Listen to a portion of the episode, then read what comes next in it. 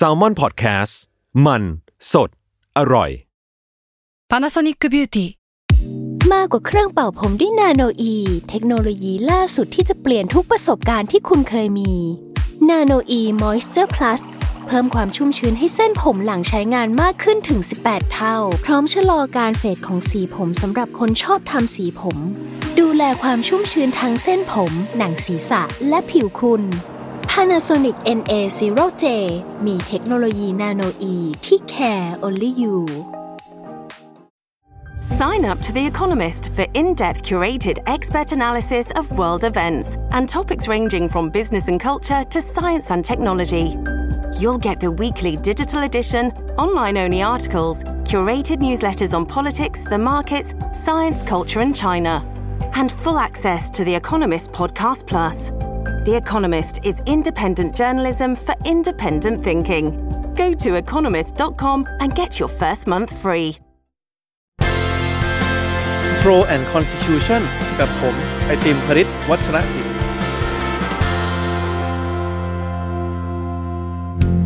สวัสดีครับผู้ฟังทุกท่านนะครับยินดีต้อนรับกลับเข้าสู่รายการ Pro and Constitution นะครับกับผมเช่นเคยนะครับไอติมพฤทธิ์วัชรศิลป์วันนี้เราก็มาถึงเอพิโซดหรือว่าตอนที่สองกันแล้วนะครับถ้าใครได้มีโอกาสฟังตอนที่แล้วเนี่ยเราได้พูดถึงปัญหานะครับทั้งในเรื่องของที่มากระบวนการแล้วก็เนื้อหาคร่าวๆของรัฐธรรมนูญฉบับปัจจุบันหรือว่ารัฐธรรมนูญฉบับสองพันห้าร้อยหกสิบนั่นเองนะครับผมก็ได้พยายามจะชี้แจงแล้วก็อธิบายให้เห็นถึงว่าทำไมเนี่ยผมถึงสนับสนุนให้มีการแก้ไขรัฐธรรมนูญฉบับนี้นะครับแล้วก็ทำไมเป็นประเด็นที่ถูกถกเถียงกันอย่างมากในสังคมปัจจุบันทีนี้พอมาตอนที่สองตอนนี้เนี่ยผมอยากยังจะขออนุญาตยังไม่ลงลึกนะครับถึงเนื้อหาในแต่ละส่วนของรัฐธรรมนูญแต่อยากจะลองชวนคุยนะครับชวนแลกเปลี่ยนในโจทย์ที่กว้างๆก่อนว่าสมมติโอเคสมมติเราตกลงกันนะครับว่าจำเป็นต้องมีการร่างรัฐธรรมนูญฉบับใหม่ขึ้นมาเนี่ยเราจะร่างมันยังไงเพราะฉะนั้นผมเลยจะตั้งชื่อตอนนี้นะครับว่า how to ร่างรัฐธรรมนูญนะครับนั่นหมายความว่าถ้าเราจะต้องร่างฉบับใหม่ขึ้นมาจริงๆเนี่ยเราควรจะคำนึงถึงปัจจัยอะไรบ้างนะครับที่ปัจจัยแรกที่ผมอยากจะเชิญชวนทุกคนคิดเนี่ยคือแน่นอนถ้าเราจะร่างฉบับใหม่ขึ้นมาเนี่ยคำถามแรกที่เราต้องถามตัวเองก็คือว่ารัฐธรรมนูญมันต้องเขียนถึงอะไรบ้างมันต้องมีเนื้อหาที่เกี่ยวข้องกับอะไรบ้างมันจำเป็นต้องเขียนถึงทุกรายละเอียดที่จะมากำหนดกติกาของประเทศไหมนะครับคำตอบสั้นๆที่ผมจะบอกเลยก็คือว่าไม่จำเป็นถ้าถามว่าทำไมถึงไม่จำเป็นเนี่ยเราต้องย้อนกลับมาถามก่อนว่าจุดประสงค์หรือว่าหรือว่าเป้าหมายของรัฐธรรมนูญเนี่ยมันคืออะไรนะครับรัฐธรรมนูญเนี่ยความจริงมันก็เป็นเหมือนกับกฎหมายสูงสุดของประเทศเนาะคือถ้าเปรียบเทียบกับกฎหมายทั่วไปเนี่ยมันจะมีความศักดิ์สิทธิ์มากกว่า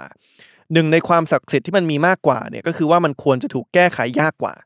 นั่นหมายความว่าสมมติเรามีกฎหมายสมมติกฎจราจรนะครับหรือว่ากฎหมายอะไรต่างๆนานาที่เราเห็นกันในบ้านเมืองเนี่ยถ้าเราอยากจะแก้กฎหมายเนี่ยในประเทศที่เป็นประชาธิปไตยเนี่ยแน่นอนก็ต้องมีการโหวตกันในสภาผู้แทนราษฎรถ้าเกิดว่าพรรคการเมืองสามารถรวบรวมเสียงได้เกินครึ่งนึงนะครับของสภานะครับก็สามารถเปลี่ยนกฎหมายได้อ่ะยกตัวอย่างสมมติว่าพรรคการเมืองหรือว่ารัฐบาลต้องการที่จะทำให้การพนันถูกกฎหมายนะครับก็ต้องไปเปลี่ยนที่ตัวกฎหมายถ้าต้องการจะเปลี่ยนกฎหมายตรงนั้นเนี่ยก็ต้องรวบรวมเสียงให้ได้เกินครึ่งนึงของสภาผู้แทนราษฎรเสนอกฎหมายเข้าไปแล้วพอโหวตผ่านกฎหมายก็จะเปลี่ยนนะครับจากการพนันที่ผิดกฎหมายมาเป็นการพนันที่ถูกกฎหมายทีนี้พอรัฐธรรมนูญมันเป็นสิ่งที่เขาเรียกว่าเป็นกฎหมายสูงสุดหรือมันถูกยกระดับขึ้นมาเอ่อเป็นกฎหมายพิเศษอีกขั้นนึงเนี่ยสิ่งที่สำคัญก็คือว่าสิ่งที่อยู่ในรัฐธรรมนูญเนี่ยมันควรโดยหลักการแล้วเนี่ยควรจะแก้ยากกว่ากฎหมายทั่วไปนั่นหมายถึงว่าพอเราบอกว่ามันเป็นมันเป็นสิ่งที่สำคัญมากถึงขั้นต้องอยู่ในรัฐธรรมนูญเนี่ยถ้าเกิดจะมีการแก้ไขเนี่ยการที่เพียงแค่ ห้าสิบเปอร์เซ็นต์ ของสสเห็นชอบให้มีการแก้ไขเนี่ยมันอาจจะไม่พอแล้วเราอาจจะบอกว่ามันสำคัญมากถึงขั้นที่ว่าในเมื่อมันเป็นกฎกติกาสูงสุดของประเทศเนี่ยถ้าจะแก้ไขเนี่ยอาจจะต้องมีมากกว่าแค่ ห้าสิบเปอร์เซ็นต์ ที่เห็นชอบเราอาจจะตีไปก็ได้ว่าเอ๊ะต้อง หกสิบเปอร์เซ็นต์ หรือเปล่าต้อง เจ็ดสิบเปอร์เซ็นต์ หรือเปล่าหรือเราอาจจะบอกก็ได้นะครับว่าถ้าจะแก้เนี่ยสสโหวตในสภาอย่างเดียวไม่พอเราต้องถามประชาชนหรือเปล่าว่าอยากให้มีการแก้ไขหรือเปล่าหรือมีการจัดสิ่งที่เรียกว่าประชามตินั่นเองนะครับเพราะฉะนั้นก็แล้วแต่แต่ละประเทศครับจะออกแบบว่าถ้าจะแก้รัฐธรรมนูญเนี่ยมันแก้ด้วยกลไกอะไรบ้างนะครับแต่หลักการทั่วไปเนี่ยก็คือว่าในเมื่อมันเป็นกฎหมายสูงสุดของประเทศเนี่ยเรียกว่ามาตรฐานที่ต้องใช้ในการไปแก้มันเนี่ยมันจะต้องยากกว่ากฎหมายทั่วไปทีนี้พอมันยากกว่ากฎหมายทั่วไปในการแก้ไขเนี่ยผลลัพธ์อย่างนี้ตามมาก็คือว่าเพราะฉะนั้นเนี่ยมันไม่ควรจะระบุทุกรายละเอียดที่เกี่ยวข้องกับประเทศนี้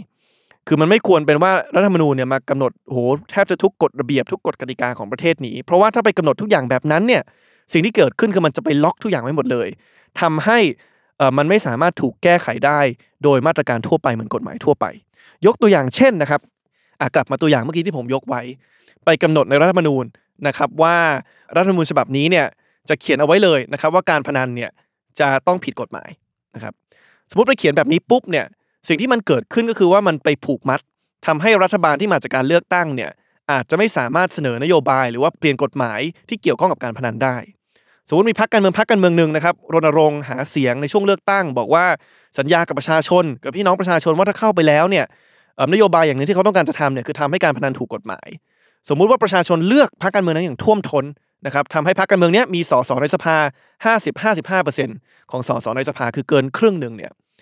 มันกลายเป็นว่าพอไปกำหนดในรัฐธรรมนูญว่าการพนันเนี่ยจะต้องผิดกฎหมายเนี่ยถึงแม้รัฐบาลชุดนี้เนี่ยจะมาจากการเห็นชอบของประชาชนเกินครึ่งนึงถึงแม้คนเกินครึ่งนึงของประเทศเห็นว่าจำเป็นแล้วที่ต้องแก้ไขให้การพนันมันถูกกฎหมายเนี่ยกลายเป็นว่ารัฐบาลเนี่ยทำไม่ได้โดยกลไกปกติในการแก้กฎหมายกลายเป็นว่าต้องไปดูแลว่าถ้าจะแก้รัฐธรรมนูญเนี่ยโอ้โหต้องผ่านกลไกอะไรที่มันอาจจะยากกว่าการผ่านกฎหมายที่อาศัยเพียงแค่ครึ่งหนึ่งของสภาผู้แทนราษฎรนะครับเพราะฉะนั้นเนี่ยถ้าเราเอาทุกรายละเอียดเข้าไปอยู่ในรัฐธรรมนูญเนี่ยมันเลยจะทำให้บางอย่างเนี่ยที่มันควรจะถูกแก้ไขง่ายหรือมันควรจะมีความยืดหยุ่นต่อความต้องการของประชาชนนั่นหมายความว่าถ้าประชาชนต้องการจะแก้เลือกพรรคการเมืองให้ไปแก้คนจะแก้ได้เลยเนี่ยกลายเป็นว่ามันทำไม่ได้พอมันเป็นอย่างนี้แล้วเอาเราเอาทุกรายละเอียดไปอยู่ในรัฐธรรมนูญเนี่ยมันอาจจะมีข้อคอรหาได้ว่ารัฐธรรมนูญเนี้ยกลับไปเรียกว่าไปไปปิดกั้นหรือไปลดความเป็นประชาธิปไตยของประเทศนั้นเพราะมันจะกลายเป็นว่าสมมติว่าประชาชนเกินครึ่งนึงเลือกพรรคการเมืองพรรคนึงเข้าไปนะครับแล้วพรรคการเมืองนั้นขึ้นเป็นรัฐบาลที่มีเสียงข้างมากในสภาเนี่ยสมมุติอยากจะทำตามสิ่งที่หาเสียงไว้กับประชาชนเนี่ยอาจจะทำไม่ได้โดยอัตโนมัติหรือว่าโดยการผ่านกฎหมายตามกลไกปกติเพราะว่ารัฐธรรมนูญกำหนดไว้ว่าถ้าจะแก้สิ่งที่อยู่ในรัฐธรรมนูญเนี่ยโอ้โหต้องไปได้เสียงจากฝ่ายค้านด้วยเท่านึงอาจจะต้องไปได้เสียงจากวุฒิสภาอีกส่วนนึงหรือว่าต้องจัดประชามติใหม่นะครับเพราะฉะนั้นมันทำให้ความยืดหยุ่นเนี่ยมันน้อยลงเพราะฉะนั้นเราต้องตั้งหลักก่อนในเมื่อรัฐธรรมนูญเนี่ยเป็นกฎหมายสูงสุดของประเทศเนี่ยที่มันไม่ควรจะถูกแก้ง่ายขนาดนั้นเนี่ยมันไม่ควรอย่างยิ่งที่จะที่จะมีทุกรายละเอียดหรือว่าระบุทุกรายละเอียดของกฎกติกาประเทศเข้าไปมันควรจะมีแต่เฉพาะเนื้อหาที่สำคัญสำคัญแล้วถ้าเราไปดูรัฐธรรมนูญของประเทศอื่นเนี่ยเราจะเห็นว่าความจริงแล้วเนี่ยเป้าหมายหรือว่าวัตถุประสงค์ของรัฐธรรมนูญเนี่ยมันควรจะมีเนื้อหาแค่สองอย่างหลักๆอย่างแรกคือรัฐธรรมนูญมีหน้าที่ระบุนะครับว่าประชาชนเนี่ยในประเทศนั้นเนี่ยควรจะมีสิทธิเสรีภาพอะไรบ้างที่ถูกรับรองนั่นหมายความว่าเขียนไว้เลยว่าประชาชนในประเทศนี้เนี่ยควรจะมีสิทธิเสรีภาพเหล่านี้ที่ทางรัฐเนี่ยจะมารับรองให้กับประชาชนเป้าหมายที่สองนะครับของรัฐธรรมนูญเนี่ยคือการกำหนดโครงสร้างและขอบเขตของอำนาจรัฐนะครับนั่นหมายความว่าสมมติเราจะมีสถาบันทางการเมืองที่มีการใช้อำนาจรัฐเนี่ยไม่ว่าจะเป็นฝ่ายบริหารผ่านคณะรัฐมนตรีไม่ว่าจะเป็นฝ่ายนิติบัญญัติผ่านสภาผู้แทนราษฎรหรือว่าฝ่ายตุลาการผ่านศาลต่างๆเนี่ยเราก็ต้องกำหนดไว้ในรัฐธรรมนูญให้เห็นชัดนะครับว่า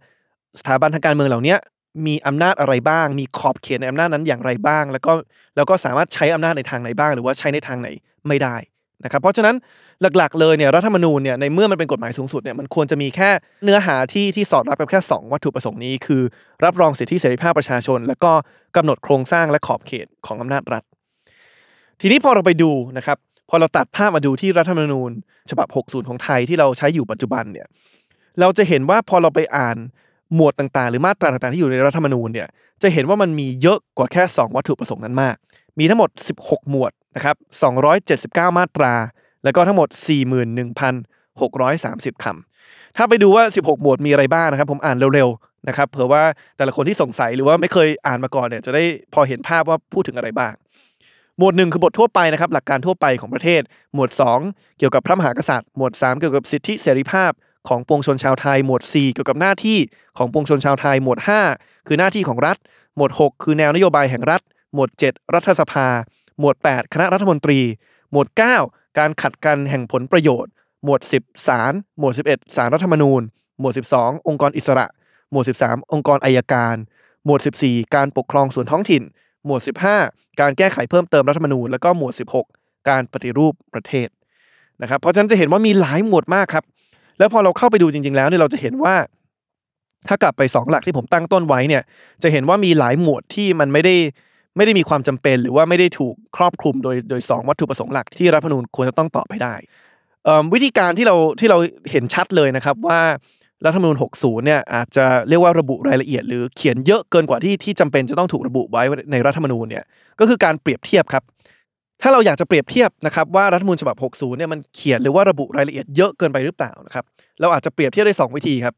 บวิธีแรกเนี่ยคือเราลองไปเปรียบเทียบกับรัฐธรรมนูญฉบับอื่นๆของประเทศไทยก่อนนะครับอย่างเช่นไปเปรียบเทียบกับฉบับสี่สิบหรือว่าฉบับห้าสิบที่มีมาก่อนฉบับนี้เราจะเห็นว่ามันมีบางหมวดครับที่ไม่อยู่ในสี่สิบไม่อยู่ในห้าสิบแต่มาอยู่ในฉบับนี้นะครับอันนึงที่ชัดเจนมากคือหมวดสิบหกหรือว่าการปฏิรูปประเทศต้องถามกลับไปว่าครับว่าแนวทางการปฏิรูปประเทศเนี่ยแน่นอนแหละทุกประเทศก็ต้องมีแนวทางมีมีมีนโยบายว่าอยากจะปฏิรูปประเทศอย่างไรแต่มันจำเป็นไหมครับที่มันจะต้องอยู่ในรัฐธรรมนูญเพราะว่าพอมันไปเขียนใส่ไว้ในรัฐธรรมนูญปุ๊บเนี่ยมันกลายเป็นว่าสมมติว่ามีพรรคการเมืองที่เขาไม่เห็นด้วยกับทิศทางที่ถูกเขียนไว้แล้วเขาก็ออกแบบนโยบายหาเสียงอีกแบบนึงไปหาเสียงกับประชาชนมาแล้วก็ได้รับฉันทานุมัติได้รับการการเลือกจากประชาชนมาตามแนวทางของเขาเนี่ยมันเกิดอะไรเป็นว่าเขาไม่สามารถมีความยืดหยุ่นในการดำเนินนโยบายเหล่านั้นได้เพราะว่ามันไปขัดกับสิ่งที่ถูกเขียนไว้แล้วในแนวทางการปฏิรูปประเทศในรัฐธรรมนูญนะครับเพราะฉะนั้นจะเห็นได้ว่าเมื่อเปรียบเทียบกับเวอร์ชันก่อนๆของประเทศไทยเองเนี่ยก็จะเห็นว่ามันมีหมวดบางอย่างที่มันเพิ่มมาซึ่งพอมาคิดดูแล้วมันอาจจะไม่จำเป็นต้องอยู่ในรัฐธรรมนูญวิธีการเปรียบเทียบแบบที่สองนะครับคือไปเปรียบเทียบกับรัฐธรรมนูญของประเทศอื่นๆนะครับผมยกตัวอย่างมาสามประเทศก็แล้วกันที่ผมลองมามาวิเคราะห์ดูนะครับคือของสหรัฐอเมริกาของเยอรมันแล้วก็ของฝรั่งเศสจะเห็นว่ามีหลายอย่างครับที่ไม่ได้ถูกระบุในรัฐธรรมนูญของประเทศเหล่านี้นะครับแต่ถูกเขียนไว้ในรัฐธรรมนูญของประเทศไทยอันนึงที่ชัดมากนะครับที่ไม่ได้ไม่ได้ถูกเขียนไว้อย่างเช่นในรัฐธรรมนูญของสหรัฐอเมริกาเนี่ยคือเรื่องของระบบเลือกตั้งทีนี้การที่เราบอกว่าไม่ต้องเขียนระบบเลือกตั้งในรัฐธรรมนูญเนี่ยไม่ได้หมายความว่าระบบเลือกตั้งไม่สำคัญนะครับแต่หมายความว่ามันไม่จำเป็นต้องถูกระบุในรัฐธรรมนูญที่มันแก้ยากแต่มันออกเป็นกฎหมายทั่วไปที่สามารถเปลี่ยนได้ตามสถานการณ์หรือว่าเปลี่ยนได้โดยสสตามกลไกปกติได้นะครับหรือว่าถ้ามาดูอีกอันนึงนะครับอันนี้เป็นความจริงเป็นมาตรฐานสากลมากเลยคือเรื่องนโยบายแห่งรัฐคือรัฐธรรมนูญไทยเนี่ยตั้งแต่สี่สิบ ห้าสิบ หกสิบแล้วจะมีการแปะนโยบายแห่งรัฐเข้าไปจะมีการเขียนไว้เลยว่ารัฐจะต้องมีนโยบายแบบนี้เกี่ยวกับการศึกษารัฐจะต้องมีนโยบายแบบนี้เกี่ยวกับขนส่งสาธารณะขนส่งมวลชนรัฐจะต้องมีนโยบายแบบนี้เกี่ยวกับสาธารณสุขแต่พอไปดูรัฐธรรมนูญของประเทศอื่นอย่างเช่นสหรัฐเยอรมันฝรั่งเศสเนี่ยไม่มีการพูดถึงนโยบายเลยนะครับเพราะเขามองว่ามันไม่ใช่เรื่องของรัฐธรรมนูญมันเป็นเรื่องของรัฐบาลที่มาจากการเลือกตั้งที่ต้องออกแบบนโยบายเองแล้วก็ต้องเอานโยบายเหล่านั้นเนี่ยไปขอการอนุมัติหรือขอความเห็นชอบจากประชาชนในการเลือกตั้งแล้วก็แล้วก็พอเข้ามาได้แล้วเนี่ยก็ดำเนินการออกกฎหมายบริหารประเทศตามนโยบายเหล่านั้นนะครับแต่ในขณะที่ของประเทศไทยเนี่ยเราไประบุนโยบายแห่งรัฐเนี่ยไว้ในรัฐธรรมนูญเลยนะครับซึ่งความจริงเนี่ยมันมันมันไม่จำเป็นก็เลยไม่ประหลาดใจนะครับว่าพอเรามาดูความยาวของรัฐธรรมนูญแล้วเนี่ยที่ผมเกริ่นไว้ว่าของประเทศไทยอยู่ที่ สี่หมื่นหนึ่งพันหกร้อยสามสิบ คำเนี่ยถือว่าค่อนข้างยาวกว่ามาตรฐานสากลจริงอยู่ครับว่ารัฐธรรมนูญที่ยาวที่สุดในโลกนี้คือของอินเดียนะครับประเทศอินเดียอยู่ที่ หนึ่งแสนสี่หมื่นหกพัน คำนะครับแต่ว่าถ้าไปดูประเทศอื่นๆนะครับที่เรียกว่าเป็นประชาธิปไตยที่ค่อนข้างสมบูรณ์แบบแล้วเนี่ยจะเห็นว่าเขามีจำนวนคำหรือว่าความยาวของรัฐธรรมนูญเนี่ยที่น้อยกว่าของประเทศไทยเยอะอเมริกาอยู่ที่ เจ็ดพัน คำเยอรมันอยู่ที่ สองหมื่นเจ็ดพัน ฝรั่งเศสอยู่ที่ หนึ่งหมื่น ออสเตรเลียอยู่ที่ หนึ่งหมื่นเจ็ดพัน แล้วก็ญี่ปุ่นเนี่ยอยู่ที่ ห้าพัน เพราะฉะนั้นเนี่ยการที่เราจะมีระบอบการปกครองที่เป็นประชาธิปไตยที่สมบูรณ์แบบเนี่ยมันไม่จำเป็นหรอกครับที่จะต้องมีรัฐธรรมนูญที่ที่ยาวนะครับและการที่เราไม่ระบุสิ่งอย่างเช่นนโยบายแห่งรัฐอย่างเช่นระบบเลือกตั้งอย่างเช่นองค์กรอิสระหรือว่าหลายๆส่วนที่ความจริงแล้วสำคัญต่อประเทศเนี่ยแต่การที่ไม่ระบุไว้ในรัฐธรรมนูญเนี่ยไม่ได้หมายความว่ามันไม่สำคัญแต่มันหมายความว่าเราเปิดโอกาสให้รัฐบาลที่มาจากการเลือกตั้งเนี่ยเราเขาสามารถปรับสิ่งเหล่านี้ได้ตามความเห็นชอบของประชาชนนะครับมันเป็นการที่ไม่ผูกมัดประเทศจนเกินไปแล้วก็ทำให้กลไกของประชาธิปไตยมันสามารถทำงานได้เพื่อให้เรียกว่าภาครัฐเนี่ยสามารถตอบสนองต่อความต้องการของประชาชนที่เปลี่ยนไปเรื่อยๆได้นะครับเพราะฉะนั้นประเด็นแรกเนี่ยคือถ้าเราจะร่างฉบับใหม่จริงเนี่ยผมอยากให้ใครก็ตามที่เข้าไปร่างเนี่ยคำนึงถึงตรงนี้ด้วยนะครับว่ามันไม่จำเป็นจะต้องใส่ทุกอย่างเข้าไปในรัฐธรรมนูญนะครับแต่ใส่เฉพาะสิ่งที่จำเป็นนะครับความจริงอันนึงที่ผมเสนอไปเลยก็แล้วกันนะครับหมวดหกแนวนโยบายแห่งรัฐแล้วก็หมวดสิบหกการปฏิรูปประเทศเนี่ยไม่ต้องอยู่ในรัฐธรรมนูญก็ได้ครับให้รัฐบาลที่มาจากการเลือกตั้งเนี่ยเขาไปกำหนดกันเองตามความต้องการของประชาชนที่ที่แสดงออกมาผ่านการเลือกตั้ง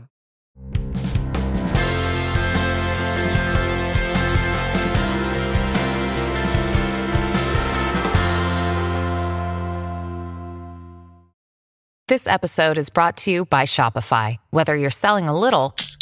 or a lot, Shopify helps you do your thing, however you cha-ching. From the launch your online shop stage all the way to the we just hit a million orders stage. No matter what stage you're in, Shopify's there to help you grow. Sign up for a one dollar per month trial period at shopify.com slash special offer, all lowercase. That's shopify.com slash special offer.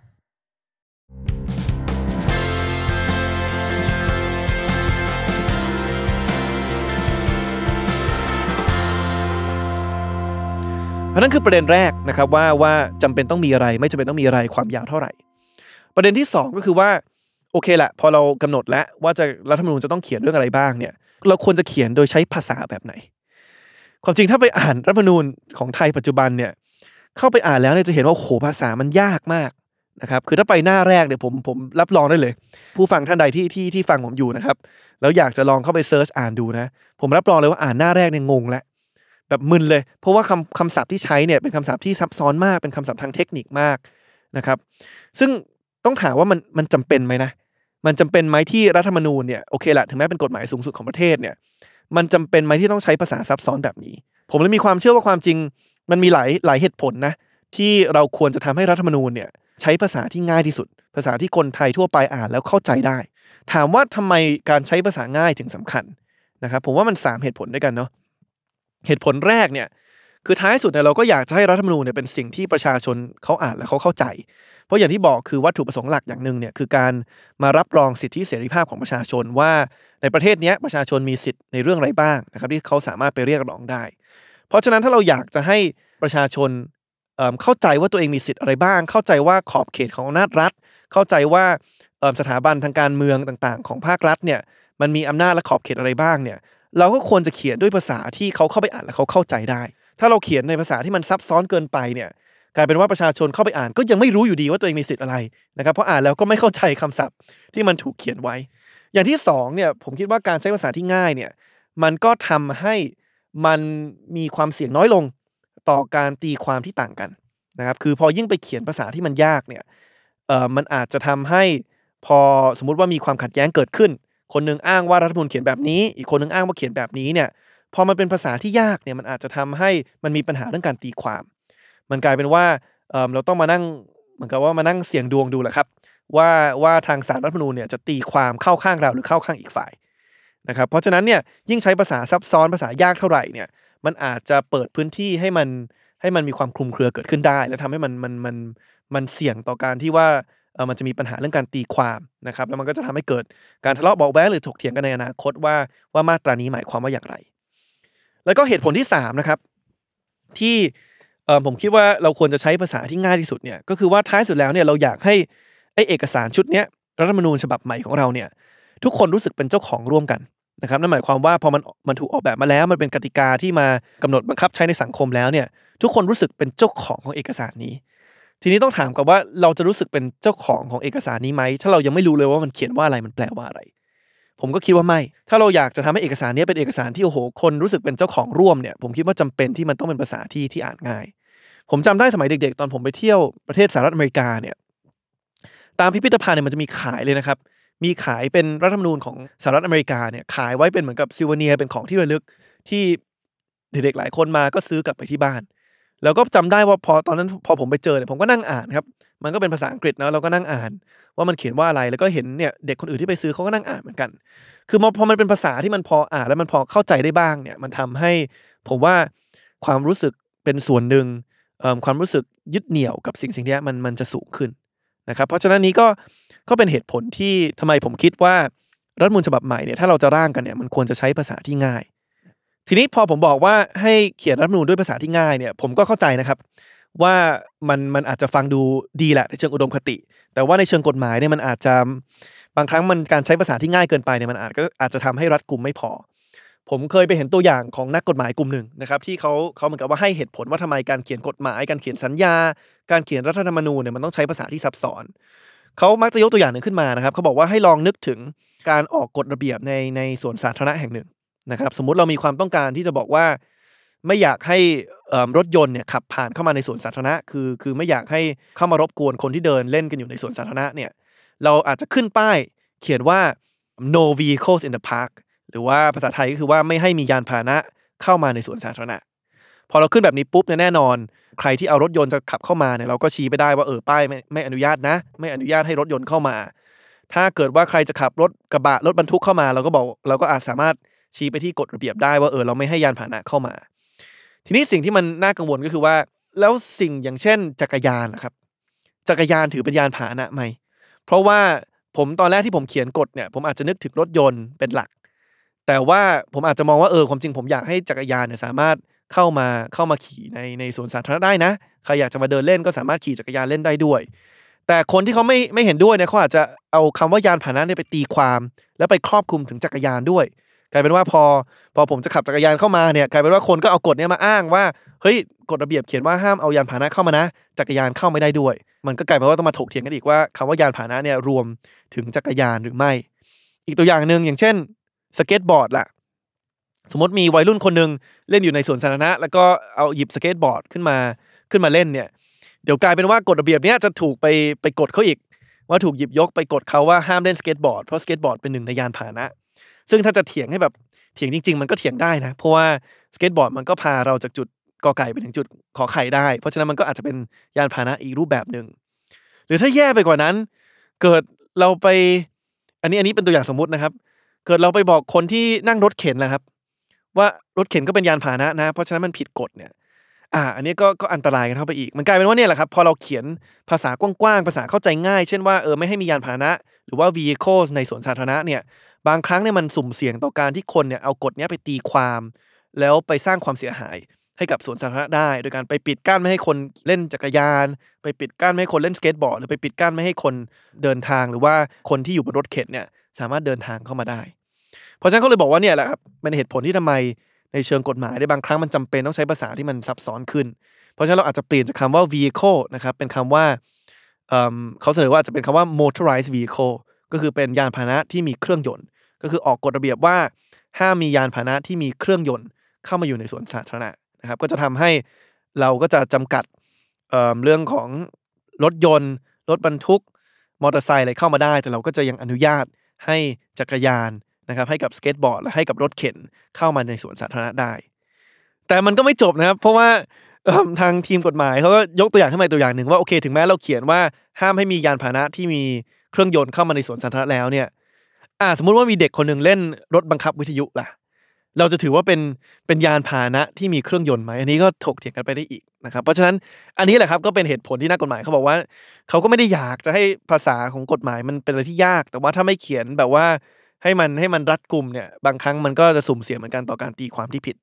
เพราะฉะนั้นผมว่าก็ก็ฝากไว้แล้วครับใครที่ได้มาร่างฉบับใหม่เนี่ยก็ผมว่าหาสมดุลให้ดีนะครับระหว่างการใช้ภาษาที่ง่ายทำให้คนรู้สึกว่าเข้าใจง่ายอ่านและเข้าใจรู้สึกเป็นส่วนหนึ่งแต่ว่าก็ก็รัดกุมเพียงพอที่ไม่ไม่ไม่ถูกมาบังคับใช้ในทางที่ที่ผิดกับเจตนาทีนี้มาประเด็นสุดท้ายครับเราคุยกันไปแล้วว่าโอเครัฐธรรมนูญต้องเขียนถึงอะไรบ้างจำเป็นต้องมีเนื้อหาแบบไหนไม่จำเป็นต้องมีเนื้อหาแบบไหนเราคุยกันแล้วว่าภาษาควรจะเป็นยังไงคำถามสุดท้ายคือว่าใครควรจะเขียนความจริงฉบับปัจจุบันเนี่ยมันก็ถูกเขียนโดยคนไม่กี่คนนะครับอันนี้ที่ที่ได้ได้เล่าให้ฟังในในตอนที่แล้วนะครับแต่ถ้าเราย้อนไปถึงฉบับที่หลายคนมักจะเรียกว่าเอ่อมองว่าเป็นรัฐธรรมนูญที่ที่มีความเป็นประชาธิปไตยมากที่สุดเนี่ยหรือว่าฉบับสี่สิบเนี่ยมันจะถูกเขียนโดยกลไกที่เรียกว่าสภาร่างรัฐธรรมนูญนะครับหรือว่าหลายๆคนอาจจะคุ้นเคยในข่าวเอ่อกับตัวย่อสสรนะครับกลไกสภาร่างรัฐธรรมนูญหรือสสรเนี่ยนะครับมันก็เป็นวิธีนึงที่เขาพยายามจะบอกว่าเฮ้ยในเมื่อรัฐธรรมนูญเป็นกฎหมายที่สูงสุดของประเทศเนี่ยเราไม่ควรจะให้มันถูกร่างโดยคนแค่ไม่กี่คนที่ร่างกันในห้องลับๆแต่เราควรจะมีสภาตั้งขึ้นมาเลยนะครับที่มีตัวแทนของประชาชนเนี่ยถูกเลือกเข้าไปนั่งอยู่ในนั้นแล้วก็ร่างรัฐธรรมนูญฉบับนึงขึ้นมาแล้วก็เอาไปพูดคุยแลกเปลี่ยนกับประชาชนเอาความคิดเห็นของประชาชนมาแล้วก็มาปรับแก้ให้มันตรงกับความคิดเห็นของประชาชนมันก็เลยทำให้ในกระบวนการที่จะมีการร่างรัฐธรรมนูญฉบับสองพันห้าร้อยสี่สิบขึ้นมาเนี่ยในปีก่อนหน้านั้นเนี่ยหรือว่าปีสองพันห้าร้อยสามสิบเก้าเนี่ยมันก็มีสสรนะครับที่ถูกตั้งขึ้นมาในในประเทศไทยเราซึ่งสสรตอนนั้นเนี่ยถามว่าเป็นตัวแทนของประชาชนจริงไหมคนจริงก็พูดยากมันก็ไม่ได้มาจากการเลือกตั้งซะทีเดียวนะครับมีทั้งหมดเก้าสิบเก้าคนโดยเจ็ดสิบหกคนเนี่ยเป็นเป็นเรียกว่าเป็นตัวแทนประจำจังหวัดซึ่งอันนี้ก็ไม่ใช่ว่าประชาชนในจังหวัดนั้นเลือกนะครับแต่เขาให้ผู้สมัครเนี่ยเหมือนกับว่าเปิดให้คนสมัครกันมาเป็นผู้สมัครก่อนพอได้จำนวนผู้สมัครมาแล้วเนี่ยก็ให้ผู้สมัครเนี่ยเลือกกันเองให้เหลือสิบคนแล้วก็เอารายชื่อสิบคนเนี้ยส่งไปให้รัฐสภาที่มีสสสวเนี่ยเลือกให้เหลือคนเดียวต่อจังหวัดนะครับอีกยี่สิบสามคนเนี่ยก็เป็นตัวแทนนักวิชาการที่ถูกเสนอโดยสถาบันศึกษาต่างๆก็จะได้มาซึ่งเก้าสิบเก้าคน ก็จะมีตัวแทนทุกจังหวัดแล้วก็มีตัวแทนนักวิชาการซึ่งโอเคแหละมันก็ดีกว่าสมัยก่อนๆหรือว่าดีกว่าการร่างรัฐธรรมนูญฉบับปัจจุบันที่มีคนไม่กี่คนนะครับแต่ว่ามันก็ได้ไม่ได้มาจากการเลือกตั้ง หนึ่งร้อยเปอร์เซ็นต์ เพราะฉะนั้นพอเรามาดูข้อเสนอนะครับที่อยู่ในในในในข่าวการเมืองปัจจุบันเนี่ยเราก็จะเห็นว่าจะมีการพูดถึงการตั้งสสร.ที่มาจากการเลือกตั้งนะครับทีนี้ผมแชร์คร่าวๆว่าปัจจุบันเนี่ยมันมีข้อเสนอสามข้อเสนอที่เสนอรูปแบบของสสร.เนี่ยที่ต่างกันข้อเสนอแบบที่หนึ่งเนี่ยคือของพรรคร่วมรัฐบาลนะครับเขาเสนอให้มีสองร้อยคนโดยเขาบอกว่าให้หนึ่งร้อยห้าสิบคนเนี่ยมาจากการเลือกตั้งแล้วอีกห้าสิบคนเนี่ยมาจากการแต่งตั้งหรือการสรรหาหนึ่งร้อยห้าสิบคนที่มาจากการเลือกตั้งอันนี้ก็ไม่ซับซ้อนนะครับเขาก็บอกว่าให้ไปดูว่าแต่ละจังหวัดเนี่ยควรจะมีจำนวนสมาชิกสสรในกี่คนก็คือว่าจังหวัดไหนประชากรเยอะก็อาจจะมีเยอะหน่อยจังหวัดไหนประชากรน้อยก็อาจจะมีแค่คนเดียวนะครับแล้วก็ให้ประชาชนในแต่ละจังหวัดเนี่ยมาเลือกคือเลือกได้หนึ่งคนนะครับจากผู้สมัครทุกคนในจังหวัดนั้นถ้าเกิดว่าจังหวัดไหนมีแค่คนเดียวคือใครได้คะแนนสูงสุดก็มาเป็นสสรของจังหวัดนั้นถ้าจังหวัดไหนสมมุติว่ามีโควต้าสสรสองคนก็เอาคนที่ได้คะแนนสูงสุดเป็นอันดับหนึ่งอันดับสองเข้ามานั่งเป็นสสรหนึ่งร้อยห้าสิบคนตรงนี้ก็ไม่ไม่ซับซ้อนมากแต่อีกห้าสิบคนนะครับจากการแต่งตั้งเนี่ยแหมถ้าเกิดว่าใครอยากจะตั้งข้อคอรหากับกับรัฐบาลผมว่าก็ตั้งได้นะครับเพราะว่าพอไปดูห้าสิบคนแล้วเนี่ยมันเหมือนกับมีความพยายามที่จะแทรกซึมคนของฝ่ายรัฐบาลหรือว่าฝ่ายคสช.เนี่ยเข้าไปนั่งอยู่ในสสร.นะครับเพราะว่าพอไปดูห้าสิบคนเนี่ยมันมียี่สิบคนนะครับที่เป็นตัวแทนของรัฐสภาพอบอกว่าเป็นตัวแทนของรัฐสภาเนี่ยมันหมายความว่าจะเป็นตัวแทนของทั้งสวและก็แต่ละพรรคการเมืองในสภาผู้แทนราษฎรนะครับซึ่งนั่นหมายความว่าสวเนี่ยจะมีโควต้าไปแล้วเจ็ดก็คือเป็นหนึ่งในสามของรัฐสภาก็คือเจ็ดจากยี่สิบคนสสพรรคร่วมรัฐบาลเนี่ยก็ปาปีกประมาณ เจ็ดถึงแปด คนนะครับแล้วก็ฝ่ายค้านอาจจะเหลืออีกสักประมาณเอ่อ สี่ถึงห้าถึงหก คนนั่นหมายความว่าถ้าเราก็พอทราบกันอยู่ดีครับว่าสวนี้ถูกแต่งตั้งโดยคสช.เนี่ยเราก็จะเห็นว่าเอ่อถ้าคสช.สามารถคุมสวได้แล้วก็สามารถคุมพรรคร่วมรัฐบาลที่มีนายกที่ก็มาจากคสช.เป็นเป็นผู้นำคสช.เองเลยเนี่ยก็หมายความว่าคนที่อยู่ในระบอบคสช.เนี่ยก็ปาไปแล้วโควต้าสิบสี่ สิบห้า ยี่สิบทีนี้อีกยี่สิบคนเนี่ยไม่นับตัวแทนรัฐสภาเนี่ยอีกยี่สิบคนเนี่ยมาจากการเลือกกันโดยประชุมของอธิการบดีนะครับตามมหาวิทยาลัยต่างๆอันนี้ก็ก็แล้วแต่แต่ละคนจะมองว่าทัศนคติทางการเมืองของอธิการบดีจะเป็นประมาณไหนนะครับแต่มันจะมีอีกสิบคนครับคือยี่สิบจากรัฐสภายี่สิบจากอธิการบดีจะมีอีกสิบคนที่เขาจัดสรรไว้ให้สำหรับนิสิตนักศึกษานะครับคือพูดแล้วฟังดูดีเลยเอ่อมีตัวแทนนิสิตนักศึกษาคนรุ่นใหม่เข้าไปนั่งอยู่ในนี้แต่พอไปดูรายละเอียดแล้วเนี่ยเราจะเห็นว่าสิบคนนี้เขาไม่ได้ให้นิสิตนักศึกษาเลือกกันเองนะครับเขาไม่ได้เปิดให้มีการเลือกตั้งให้มาเลือกกันเองว่าจะเอาใครเป็นตัวแทนของนักศึกษาเข้าไปนั่งอยู่ในสสรแต่ปรากฏว่าเขาให้กกตครับเป็นคนกำหนดว่าจะคัดเลือกใครหรือว่าคัดเลือกอย่างไรนั่นแหละครับมันเลยกลายเป็นว่าไอ้ห้าสิบที่มาจากการแต่งตั้งเนี่ยในยี่สิบที่เป็นตัวแทนรัฐสภาเนี่ยคสช.ก็คุมไว้ได้ละ สิบสี่ส่วนยี่สิบ ในสิบคนที่เป็นตัวแทนนิสิตนักศึกษาเนี่ยเหมือนกับว่าจะดูดีแต่กลายเป็นว่าคสช.ก็อาจจะคุมได้เหมือนกันถ้าเกิดว่าเขาสามารถคุมกกต.ได้ตามข้อกล่าวหาที่หลายคนตั้งคำถาม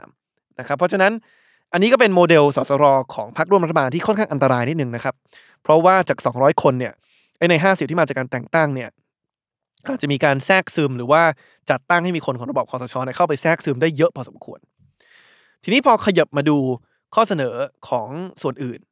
ข้อเสนอของพรรคฝ่ายค้านเนี่ยความจริงค่อนข้างตรงไปตรงมาก็คือบอกว่าสองร้อยคนเหมือนกันแล้วก็เป็นสองร้อยคนเลือกตั้งทั้งหมดเลยแล้วก็ระบบเลือกตั้งเนี่ยใช้เหมือนกับของพรรคร่วมรัฐบาลในโควต้าหนึ่งร้อยห้าสิบคนก็คือว่าแบ่งไปตามจังหวัดแต่ละจังหวัดจังหวัดไหนมีประชากรเยอะก็มีสสรโควต้าที่ที่เยอะหน่อยจังหวัดไหนประชากรน้อยก็อาจจะมีแค่คนเดียวนะครับแล้วก็แต่ละประชาชนในแต่ละจังหวัดก็เลือกได้คนหนึ่งในจังหวัดตนเองนะครับที่ข้อเสนอที่สามคือข้อเสนอของภาคประชาชนเนี่ยหรือว่าของไอลอที่ได้ หนึ่งแสน รายชื่อนะครับก็เสนอเป็นสองร้อยคนเหมือนกันแล้วก็เป็นสองร้อยคนจากการเลือกตั้งเหมือนกันแต่ว่าไม่ได้เป็นการเลือกตั้งแบบจังหวัดและเขามาด้วยเหตุผลที่ว่าในเมื่อรัฐธรรมนูญเนี่ยมันเป็นเรื่องของการออกแบบกฎกติกาของทั้งประเทศเพราะฉะนั้นอาจจะไม่จำเป็นที่บอกว่าจะต้องมีตัวแทนของทุกจังหวัดเพราะว่าแต่ละคนเนี่ยพอเข้ามาทำหน้าที่ในสสรแล้วเนี่ยก็ต้องทำหน้าที่ในฐานะประชาชนชาวไทยทั้งประเทศไม่ใช่หน้าที่ในฐานะประชาชนจากจังหวัดใดจังหวัดหนึ่งนะครับเขาก็เลยบอกว่าไม่ต้องแบ่งจังหวัดคือเลือกเลยระดับประเทศแล้วก็อาจจะเลือกจากลิสต์ผู้สมัครที่สมัครได้เป็นรายบุคคลหรือว่าสมัครเป็นกลุ่มแล้วก็เลือกเข้าไปว่าอยากจะให้ใครไปนั่งในในในสสรนะครับแล้วก็มาคำนวณไล่ดูเลยว่ากลุ่มไหนหรือว่าประชาชนหรือว่าผู้สมัครคนไหนเนี่ยได้คะแนนสูงสุดแล้วก็ไล่มาให้ครบสองร้อยคน นะครับเพราะฉะนั้นก็เป็นข้อเสนอที่แตกต่างกันออกไปนะครับระหว่างพรรคร่วมรัฐบาลพรรคร่วมฝ่ายค้านแล้วก็ของภาคประชาชนของไอลอนะครับเพราะฉะนั้นอันนี้ก็เป็นสิ่งที่เราต้องจับตามองดีๆครับเพราะว่าถ้าเราอยากจะให้ร่างรัฐธรรมนูญฉบับใหม่เนี่ยมันเป็นร่างที่มาจากเสียงของประชาชนจริงๆเนี่ยผมคิดว่ามันก็จำเป็นแหละครับที่จะต้องให้สสรเนี่ยมาจากการเลือกตั้ง ร้อยเปอร์เซ็นต์ แล้วยิ่งถ้าเป็นโมเดลของพรรคร่วมรัฐบาลที่มีห้าสิบคนที่มาจากการแต่งตั้งแล้วพอไปดูจากห้าสิบคนแล้วเนี่ยยังมีบางอย่างที่เหมือนกับว่าทางระบบคสช.สามารถล็อกไว้ได้เนี่ยก็จะยิ่งอันตรายว่ากลายเป็นว่าถึงแม้เรามีสสรมาร่างฉบับใหม่แล้วเนี่ยกลายเป็นว่าการสืบทอดอำนาจที่เรากังวลหรือว่าที่ที่มันเกิดขึ้นอยู่กับรัฐธรรมนูญฉบับปัจจุบันเนี่ยเผลอๆมันจะไปเกิดขึ้นกับรัฐธรรมนูญฉบับถัดไปด้วยนะครับอันนี้ก็เป็นสิ่งที่ที่ต้องจับตามองกันอยู่นะครับเพราะฉะนั้นประมาณเท่านี้ครับวันนี้เพราะฉะนั้นทั้งหมดเนี่ยนะครับก็เป็นเรียกว่าหลักการที่ผมผมพยายามจะคำนึงถึงสมมติว่าเราต้องมีการเขียนหรือว่าร่างรัฐธรรมนูญฉบับใหม่จริงๆนะครับก็ถ้าย้อนทบทวนไปสามหลักการเนาะหลักการแรกคือเราต้องมาถามก่อนว่าจำเป็นต้องมีอะไรไม่จำเป็นต้องมีอะไรนะครับอย่างที่บอกคือผมหวังว่าถ้ามีฉบับใหม่ถูกร่างมาจริงเนี่ยนอกจากจะไม่มีการเพิ่มหมวดอะไรเพิ่มเติมไปแล้วเนี่ยผมหวังว่ารัฐธรรมนูญฉบับใหม่เนี่ยจะมีการพิจารณาตัดบางหมวดไปด้วยนะครับอย่างเช่นหมวดเกี่ยวกับแนวนโยบายแห่งรัฐหรือว่าหมวดของการปฏิรูปประเทศนะครับเพื่อ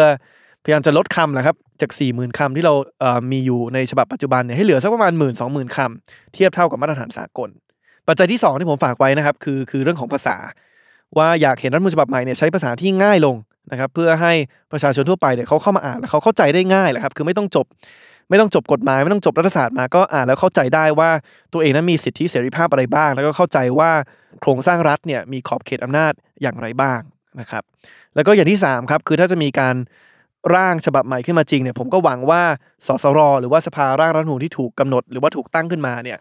ก็จะมีองค์ประกอบที่มาจากการเลือกตั้งทั้งหมดนะครับคือไม่ใช่เป็นสสรที่มีบางส่วนที่มาจากการแต่งตั้งนะครับหรือว่าปรากฏการณ์ที่ถ้าเราไปดูข้อเสนอของพรรคร่วมรัฐบาลเนี่ยผมกังวลว่าจะมีการล็อกสเปคสสรนะครับให้คนจากระบบคสช.ปัจจุบันเนี่ยสามารถแทรกซึมเข้ามาเข้ามาในกระบวนการร่างฉบับใหม่ได้นะครับเพราะฉะนั้นก็เป็นสามปัจจัยหลักๆนะครับที่วันนี้ฝากไว้แล้วก็แล้วก็เชิญชวนให้ให้เอ่อมาแลกเปลี่ยนกันในวันนี้นะครับทีนี้ประเด็นนึงที่ทิ้งท้ายไว้นะครับจริงตอนแรกกะจะพูดในตอนนี้เหมือนกันแต่คงไม่มีเวลาก็คือว่ามันไม่ใช่ทุกประเทศนะครับที่มีเรียกว่ารัฐธรรมนูญเป็นเป็นลายลักษณ์อักษรนั่นหมายความว่าโอเคแหละอย่างประเทศไทยอย่างประเทศสหรัฐอเมริกาที่เราคุยกันเนี่ยก็คือว่ามันจะมีรัฐธรรมนูญที่เป็นเหมือนกับเอกสารชุดนึงอ่ะที่เราสามารถเข้าไปหาแล้วก็ค้นหาแล้วก็อ่านได้อันเนี้ยภาษาอังกฤษเขาเรียกว่ามีสิ่งที่เรียกว่า codified constitution หรือว่ารัฐธรรมนูญที่เป็นลายลักษณ์อักษรแต่มันจะมีบางประเทศครับที่มันไม่ได้มีรัฐธรรมนูญที่เป็นลายลักษณ์อักษรหรือว่าภาษาอังกฤษเขาเรียกว่า uncodified อย่างเช่นประเทศอิสราเอลเนี่ยรัฐธรรมนูญของอิสราเอลเนี่ยมันไม่ได้อยู่ในเอกสารชุดเดียวแต่มันจะกระจายไปอยู่ตามกฎหมายหลายๆชุดนะครับเพราะฉะนั้นถ้าเราอยากจะเข้าใจว่าโครงสร้างอำนาจรัฐหรือว่าขอบเขตของอำนาจรัฐของประเทศอิสราเอลเนี่ยเป็นอย่างไรเนี่ยคือไม่ได้มีเอกสารฉบับเดียวที่เขาเรียกว่ารัฐธรรมนูญที่เราสามารถหาดูได้แต่ต้องไปดูจากองค์ประกอบจากกฎหมายหลายๆตัวนะครับหรือบางประเทศอย่างเช่นอังกฤษนิวซีแลนด์แคนาดาเนี่ยคือมันมีบางอย่างนะครับที่เรียกว่าเป็นขอบเขตอำนาจรัฐที่ไม่ได้ถูกกำหนดไว้ในตัวกฎหมายหรือว่าในตัวรัฐธรรมนูญแต่มันถูกกำหนดไว้โดยเรียกว่าประเพณีปฏิบัตินะครับอย่างเช่นนะครับยกตัวอย่างเช่นเนี่ยสวของอังกฤษเนี่ยถ้าไปอ่านกฎหมายทุกทุกฉบับของประเทศอังกฤษเนี่ยเราจะไม่เห็นมีการเขียนตรงไหนเลยนะครับว่าสวเนี่ยห้ามมาชะลอร่างกฎหมายที่เกี่ยวกับงบประมาณ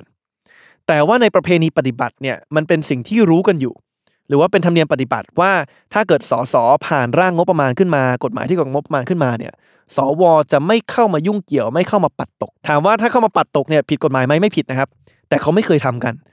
หรือว่าพอมันมีการทำกันครั้งหนึ่งในปีหนึ่งเก้าศูนย์เก้าเนี่ยโอ้โหแบบทุกอย่างประเด็นทุกอย่างแบบลุกลุกฮือขึ้นมาจนในที่สุดต้องมีการออกกฎหมายมามากำกับอำนาจบางส่วนของสวเพิ่มเติมนะครับเพราะฉะนั้นมันจะมีบางประเทศนะครับที่ที่มันไม่ใช่ว่าทุกกฎเกณฑ์เนี่ยมันถูกกำหนดโดยกฎหมายที่เป็นที่อยู่เป็นลายลักษณ์อักษรในรัฐธรรมนูญอย่างเดียวแต่ว่ามันมีประประเพณีปฏิบัติที่มันเข้มมากถึงขั้นที่ว่าถึงแม้กฎหมายไม่ได้ห้ามให้คุณทำอ่ะคุณทำแล้วประชาชนจะไม่ยอมนะครับเพราะฉะนั้นเนี่ยก็ทิ้งท้ายไว้ว่า